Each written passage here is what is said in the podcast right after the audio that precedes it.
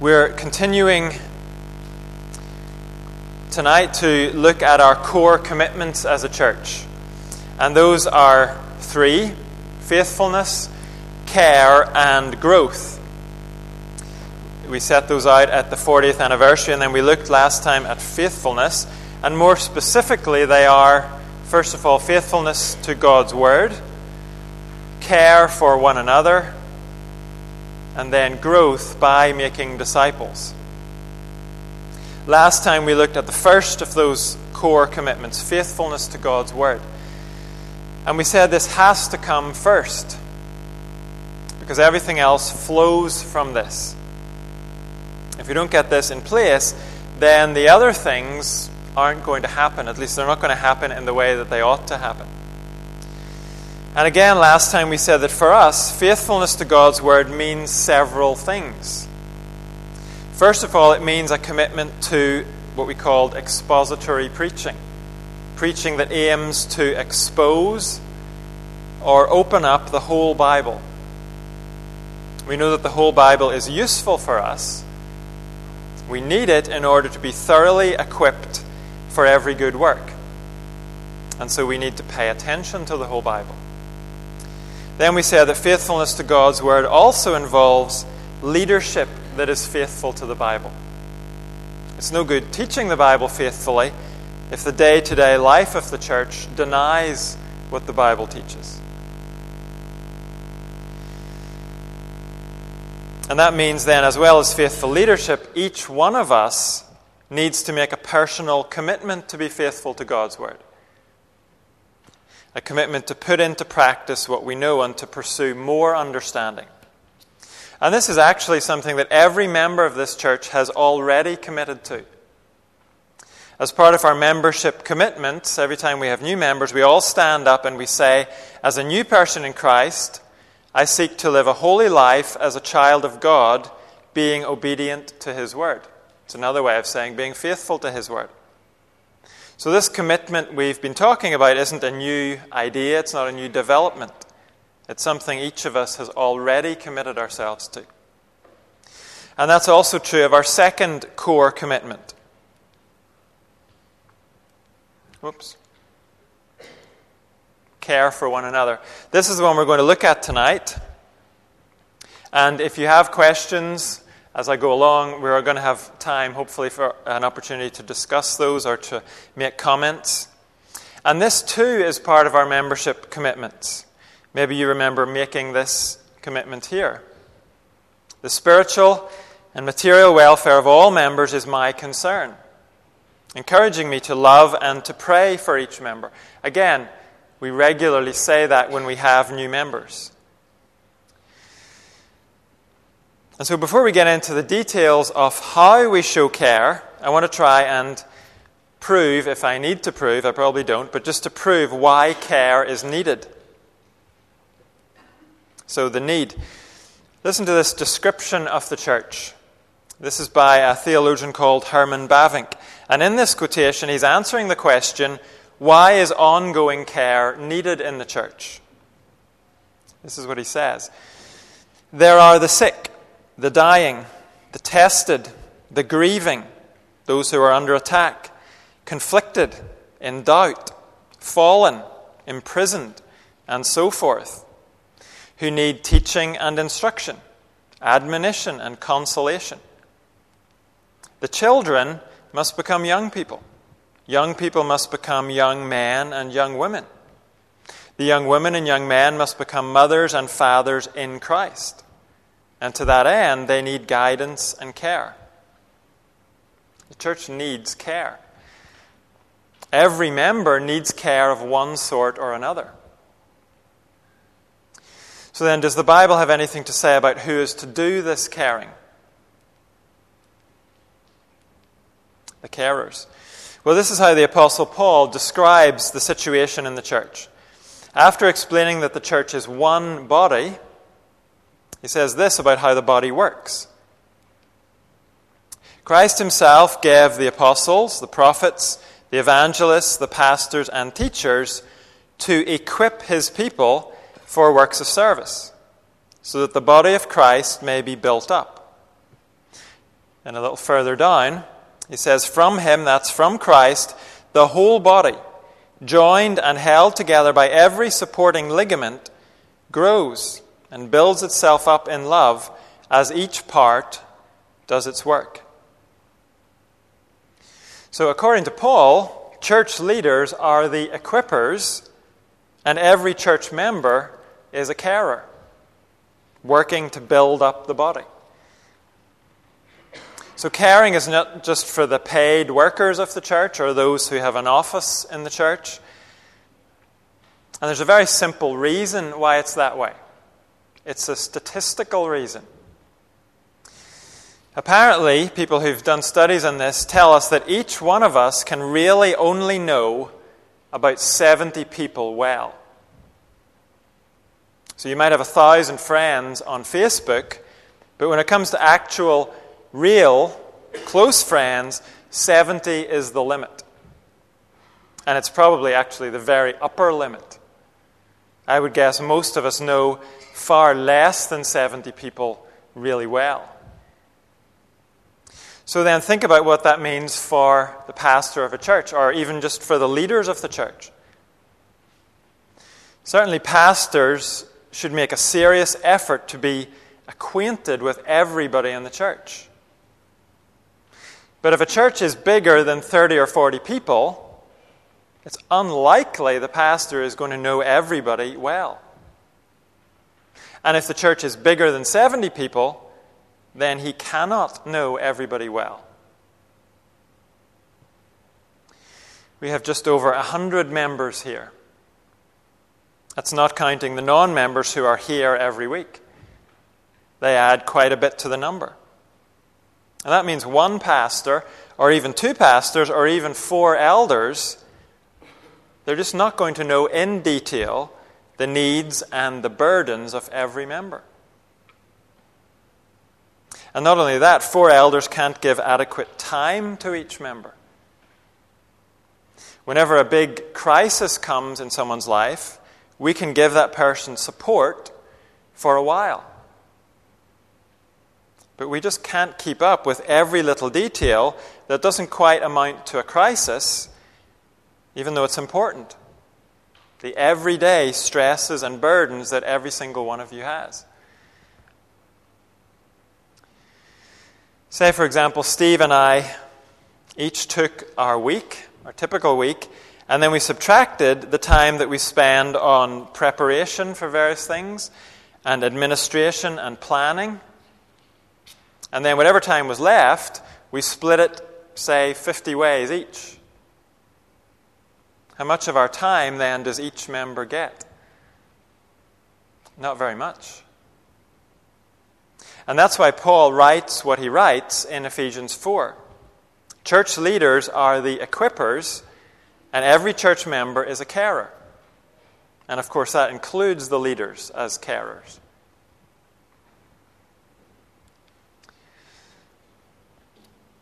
So, care for one another is a church wide calling. That's the only way it's going to happen in any adequate way. Now, I said pastors can only know 70 people. But we can turn that around and say each of us then can know quite a few people. None of us can know everybody. And we might not manage 70 really close friendships. But each of us can know quite a lot of people if we work at it. So we can be concerned for every member and ready to help, and we can know quite a few members well. That's true even of pretty extreme introverts like me. We can still reach out and know quite a few people well. You can probably see a difficulty in this. Some of you have been here since the church started. Some of you have been here 20 years or 10 years. Many of you already know quite a few people. So, what happens then when newer people arrive and you already know quite a few people? Do you say, Well, I have my quota of friends filled up? I'm at my maximum. So I'll leave the new people to someone else. That probably means everyone will leave the new people to someone else, and the new people will not feel welcome. Or, just as bad, actually, the new members will all stick together, and the old members will all stick together. And you've got what amounts to two different church families. So I want to suggest now some ways we can be as interconnected as possible as a church. The details of caring for one another. And we'll start here with home groups. Ideally, home groups will be your core group. That's why we want everyone, if possible, to be part of a home group. We hope that you get to know the people there really well. And incidentally, we don't intend home groups to be a mini version of a church service or even predominantly a Bible study. We aim to have three equal emphases. Home groups are for prayer, they're for deepening relationships, and then for Bible study and application. So if your home group is just a Bible study, that's good, but it's not what it's supposed to be. That might mean that for some of us, we'll need to change the way we think about home group.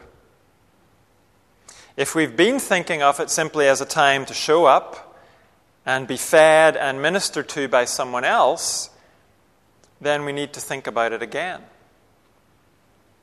And if your leader is running the group that way, then talk to him about it gently helpfully.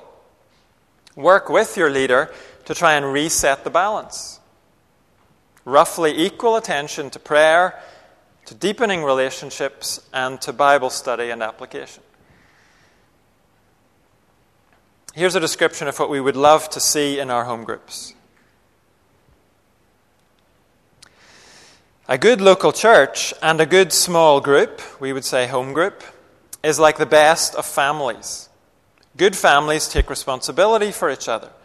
Good families are honest with each other. Good families take care of each other. Good families deal with their problems. Good families love each other. No one is lonely. That's why we would love to see everyone participating in a home group. If you're not, then this is a good time to see one of the elders because we're working on refreshing the home groups. This is a perfect time to join in. Home groups can be the primary setting for our care for one another. And if you're thinking, well, not my home group, then you can work to change that. You could start by reading this book, Why Small Groups. That's where the quote is taken from. You could pass it around. And actually, this copy is going for free. So the first one to claim it and promise to read it can have it at the end. And of course, there are other small groups in the church, not just the home groups, but there are, for example, the men's group, the ladies' Bible study, any group that's small enough so you can get to know the people in it really well. Then another example of the details of care prayer. We have a prayer diary, and we have a new one that's almost ready to launch. And one significant way that you can care for others is committing to use that prayer diary regularly. I know it's really easy just to skim through the names. Lord bless him, Lord bless her and whoever that is. But let's aim when we use it to pray specifically for people, not just for their physical health. When the Apostle Paul prayed for people, he prayed for their spiritual health and their spiritual growth. And in order to do that, we need to be reading the Bible. Read the Bible regularly and then use what you've read when you pray for others. Pray what you've read for them. And obviously, that's easier for people you know well. So, what about people you don't know? Well, I'll tell you something that happened to Megan and me last week. We were in Northern Ireland. We were visiting my parents. On Sunday morning, we went with them to their church. Now, that was the church that I grew up in, so there's still a lot of people there who know me reasonably well. But in the evening, we went to another church where the people there don't know me. And Megan ended up sitting beside one of the church members. It was a lady, probably in her mid 20s. And after the service, she introduced herself to Megan. She found out some things about us, told her a little bit about herself, and before we got up to leave the church, she said, How can I pray for you this week? That kind of interest makes a big impression. You remember things like that when they happen to you. So then, what if we started doing things like that? Why not pick one person each week and ask them, How can I pray for you this week? What are you facing? What are you concerned about? What are you joyful about? Ask the question genuinely. Maybe start with someone who's in your home group, a little bit more comfortable, and then widen it out. And if you spot a visitor, don't assume that someone else will ask them. You do it. And by the way, just in terms of context, the church that I just mentioned has about 1,500 members. So you'd think it would be easy to come and go unnoticed in a church like that. But from the times I've been there, it's obvious there is a culture of caring in that church. People are switched on to this, they're very intentional about it. Now, I know for some of you, Asking you to do this is like asking you to go out and dye your hair green. It sounds just beyond the pale to introduce yourself to someone else. And I realize too, some people might run away if you ask if you can pray for them. But actually, I don't think too many people would run away. Not everyone's going to be ready to open up to you, they might just give you a superficial answer. And if that happens, don't be pushy. But really, I think most people are just waiting to be asked. Who wouldn't want to be prayed for? And you can be God's instrument to minister to that person. Not to take their prayer request and turn it into gossip, but actually to intercede for them. And if you're worried that you'll forget to pray during the week, I know that's a possibility. If you're worried about that, then just ask if they mind you praying for them right then and there before you leave your seats. You don't have to come up with anything profound when you pray. Just take what they've told you and offer it up to God. That is a powerful way to care for a brother and sister or sister. And wouldn't it be wonderful if that was just a regular, normal thing in this church? If it was normal to see it at the end of services. Brothers and sisters holding each other up in prayer quietly. Instead of talking about whether David Moyes is going to get sacked this week.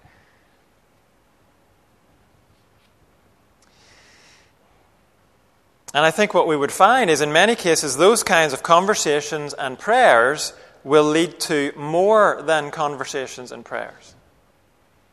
Sometimes we'll find we could be God's means of answering the prayer. Maybe giving that person a lift somewhere, getting their shopping, looking in on them, putting them in contact with someone else who could help, doing some DIY, mowing their lawn. We could phone them or text them in the week to th- see how the thing that we prayed about is going. That's a way that we can get interconnected. And then we begin to carry each other's burdens. As I said, the first person you approach might run away, but they will still know that you care enough to ask. And maybe later they will talk to you. So if it goes badly the first time you try it, don't give it up as a bad job. Try again.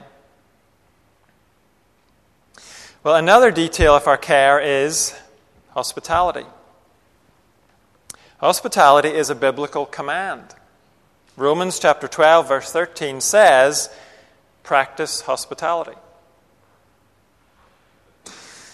In 1 Peter, we're told one of the ways we love each other deeply is to offer hospitality to one another without grumbling. So, why not commit to have someone round for a meal once a month? Now, if you're embarrassed about your cooking, you can get Ronald McDonald to cook, or Colonel Sanders. Or you could have someone for a cup of tea instead of a meal. If you're embarrassed about the state of your house, then you could take them to the Pelsol Cafe, support a local business. You could participate on the Sundays when we have a bunch for lunch. We've only done it a few times, but we will do it again. In that case, we do the organizing for you. All you have to do is sign up.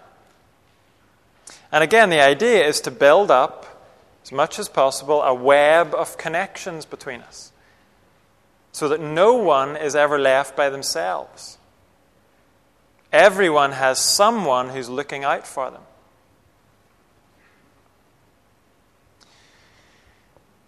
The Church of Jesus Christ should never be just a formal organization. You've all been to those kind of churches, I'm sure. Church of Jesus Christ is a living organism, the Bible tells us. It's called the body of Christ. And the body is made up of living relationships. We are connected to Christ and we're connected to one another. Now, I know that there are great challenges. Many of you are busy. Some of our members are very unwell. Some of you are caring for your flesh and blood family in different ways. Not all of us can help in the same degree. But we can still find ways, according to our situation, to be involved in other people's lives. There are some of our members who can never make it to church. And I've already asked several of you to be part of a care team to focus on those who need the most care. And we hope to get that working soon. If you're interested in being part of a care team like that, then come and ask me about it. But we don't need to be part of an official team before we start caring. I'll just finish this part by mentioning the payoff when we care for one another. First, personal enrichment. One writer says this those Christians who keep themselves at arm's length from the local church are impoverished. They deprive themselves of the opportunity to learn more about the one they claim to love, Jesus Christ, in the different faces of their fellow members, old and young, salty and sweet. What exactly does he mean? Well, listen to these words from Jesus, which I think explain what he means. Jesus is talking here about the final judgment. He says, Then the king will say to those on his right, Come, you who are blessed by my Father, take your inheritance, the kingdom prepared for you since the creation of the world. For I was hungry, and you gave me something to eat. I was thirsty, and you gave me something to drink. I was a stranger, and you invited me in. I needed clothes, and you clothed me. I was ill, and you looked after me. I was in prison, and you came to visit me. Then the righteous will answer him, Lord, when did we see you hungry and feed you, or thirsty and give you something to drink? When did we see you a stranger and invite you in, or needing clothes and clothe you? When did we see you ill or in prison and go to visit you? The king will reply, I tell you the truth. Whatever you did for one of the least of these brothers and sisters of mine, you did for me. That's Jesus talking. And what he's saying is when we care for our brothers and sisters in Christ, we are loving God. And finally, we are showing others what God is like. This is something else Jesus said. A new command I give you love one another. As I have loved you, so you must love one another. By this, everyone will know that you are my disciples, if you love one another. True disciples, Jesus says, are always like their master. And we serve a loving, caring God. And when we show care for one another, we're showing others what our God is like.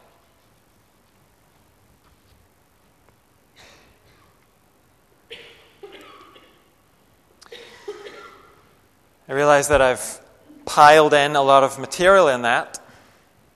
So if that has raised any questions for you, if you had any questions to begin with before I even started, or if there are any comments that you'd like to make, then I want to have an opportunity now to do that. And to compensate for the trouble we had last time when no one could hear the questions, Nathan, I think, has a mic. And so if you have a question or a comment, if you just raise your hand and Nathan will come to you, and that way everyone else can hear. Even if you don't want to talk into a mic, it's for the sake of everyone else.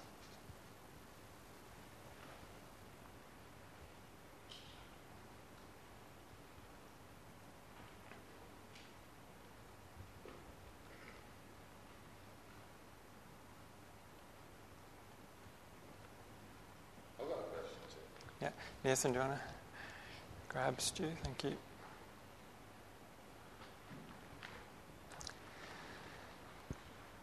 I have a real problem with the prayer diary for, for the simple reason, I, I, like you said earlier, you know, oh, bless him, bless him.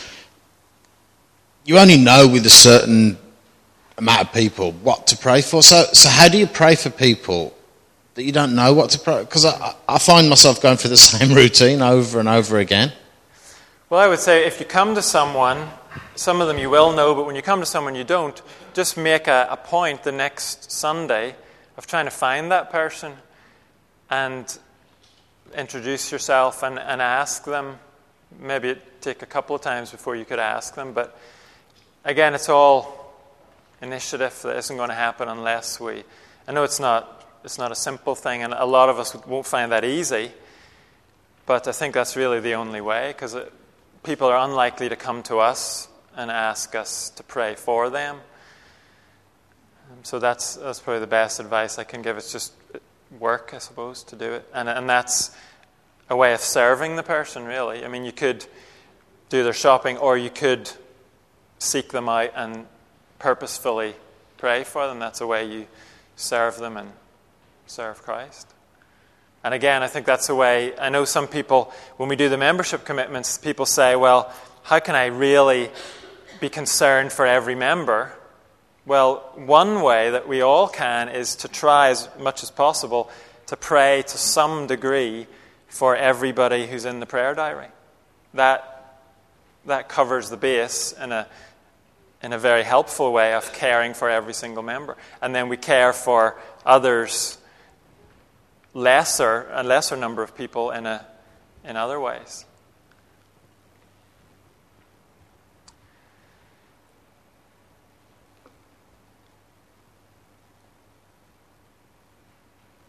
Um, well, since Megan's closer, and then Steve as well. No, I was just thinking about what Stu was asking, and I was thinking too, and this is something that I need to improve in my own life, but I think a way we can pray for each other too is using some of the biblical prayers if we don't know people. Paul has brilliant prayers about opening the eyes to the depth and width of God's riches and love for us and you know some of those prayers that we could you could make a list of some of the great prayers that Paul prayed for people he ministered to that would fit anyone in any circumstance and use one of those as you go through the prayer diary or switch it up different weeks? And usually, if you go to one of Paul's letters, usually the first chapter has a prayer for the people he's writing to. You could, you could use those. It's helpful, thank you. Steve? I remember reading somewhere about the cost of caring. And often we, or, or, or, what the writer was saying was, you can only really say you've cared for someone when it causes you some personal well, discomfort's the wrong way, but you put yourself out. Often we care for each other within the bounds of what is easy for us. And the challenge that the writer put was that once a week you should put yourself out for someone because often love and care will hurt hurt you personally and your priorities will change and they won't change until you've put yourself out.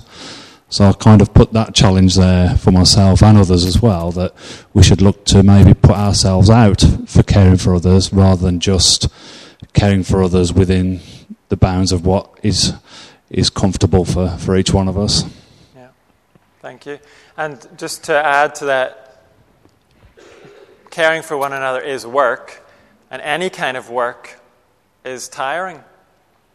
I would just maybe lay alongside that. We spoke this morning about the Messiah, and it is true. Uh, we know it in theory, but none of us in this room is the Messiah.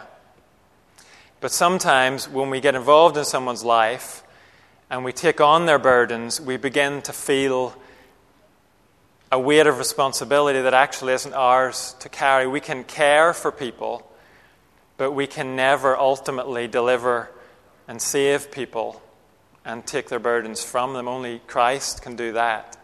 And I think it's helpful as we work to care for people and as that does tire us to remember actually that the pressure is not on us because we're not God. We're not the Messiah. We can't fix people's lives. We can't take their pain away, but we can help them. And God will use us in certain ways, but the great burden is on Him, and He bears that burden for each of us.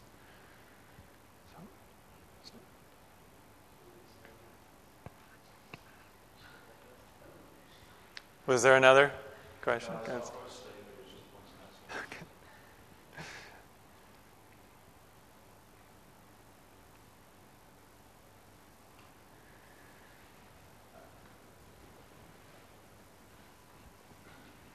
So I was just going to add, just thinking about what I'd said, that kind of putting ourselves out doesn't necessarily mean, you know, working through the night, but maybe when, when we talk about praying for others, it might mean missing the one television program that you watch every single week or, you know, the 10 minutes, 15 minutes you spend doing something that you really, really enjoy that maybe this week you have to go without rather than, you know, something that's massively grandiose, like traveling around the world for someone. It can be something as simple as that.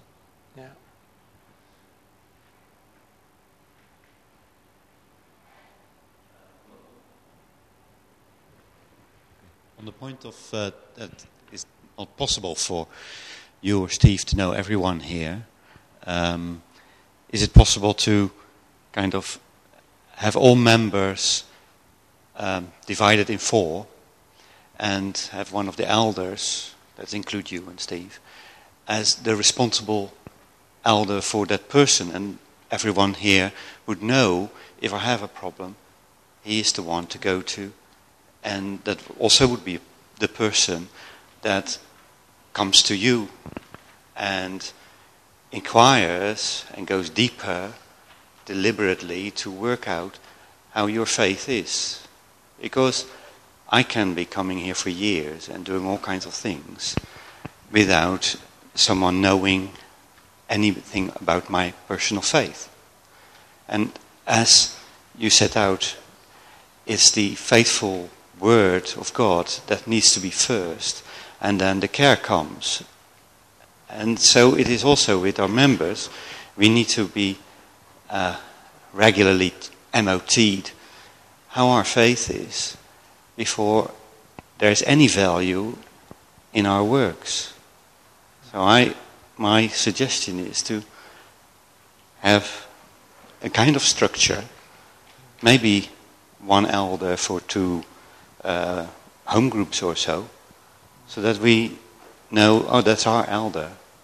And our elder makes a big effort to know my faith and helps me if I struggle in my faith so that my works are works of God rather than anything else.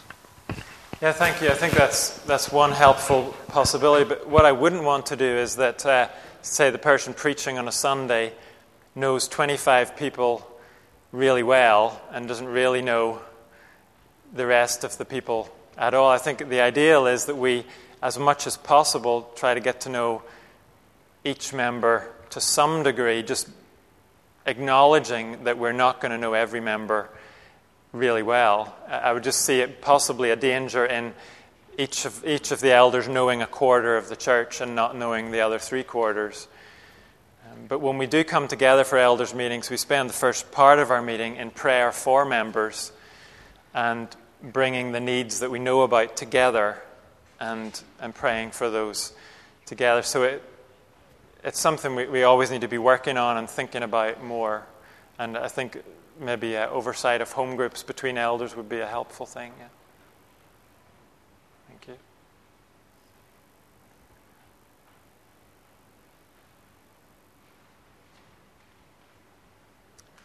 Any other thoughts, queries? Would anyone like this book? If you promise to read it, you can have it. Yeah, I'll bring it back. I'll bring it to you then. Okay.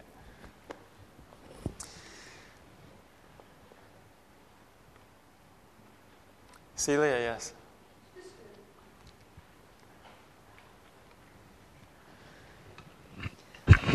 Just a sort of practical point, really, when you, you know, with sort of experience, years' experience of coming, people's needs in their perhaps homes and things. If, say, yourself, you know you can't meet that need, if there was some, sometimes you think, well, who could I ask?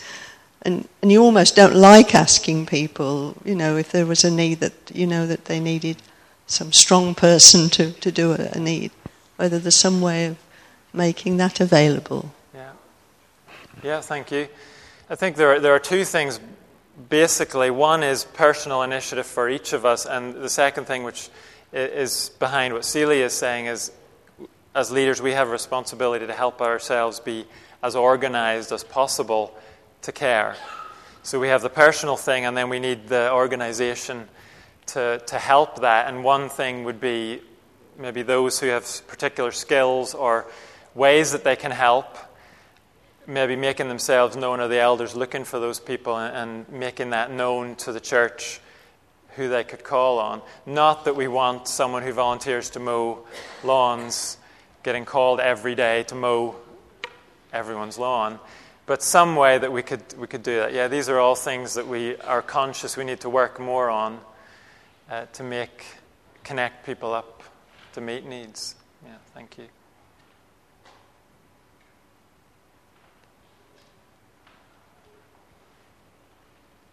Any final comment before I give thanks for this food?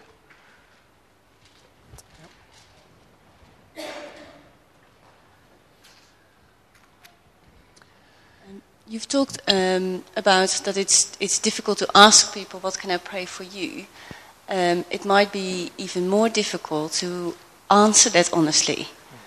So it it doesn't always doesn't only require the courage to ask the question, I think we all should um, have courage to to answer that question and say this is what's difficult, and it's it's very easy to become sidetracked and say, yeah, I've got a busy week, I've got a, but to to ask for prayer for things that really um, that we really are praying for or that we really are struggle with, that's that's going to be um, the most helpful, but also the most difficult. So I think we all need to, to try and not only ask the question, but also answer the question uh, in a honest way, and that's difficult. Yeah. I think that's an element of humbling ourselves because we don't like to expose weakness. We like people to think that everything's fine, but really, biblically, it's an element of, of humbling ourselves enough to say, actually, I can't do everything by myself. I do need the help of brothers and sisters. And I think, too, whenever we ask someone, How are you? that person knows whether we mean it or not, or whether we're just saying it. For example, that lady who spoke to us in the church, it was very obvious after five minutes of conversation that she really did want to pray for us. And so it was easy for us to answer. And I think that's something for us to think about ourselves. If we're going to ask someone, How are you? or How can I pray for you? let's make sure that we actually do want to know how they are and we actually do want to pray for them. And I think that the tone and the whole approach makes a big difference. People can sense whether we mean it or not.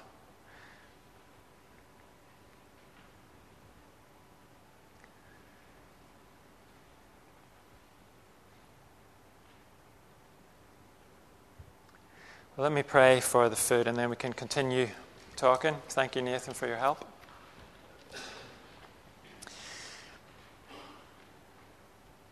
Father, we thank you for one another.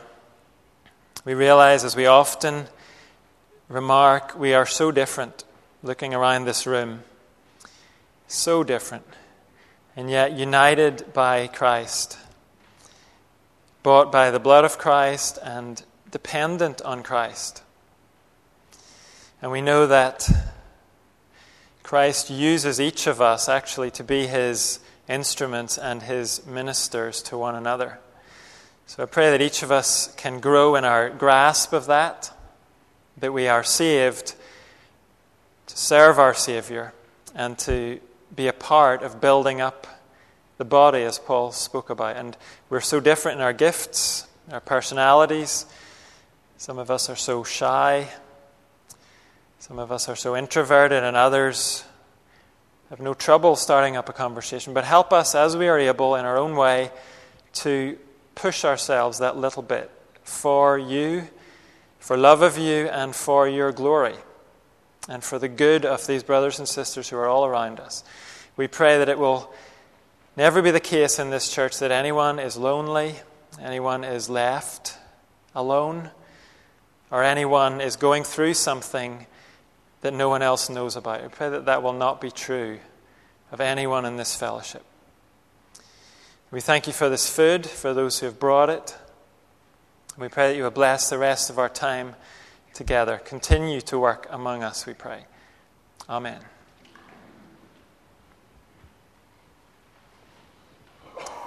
Thank you.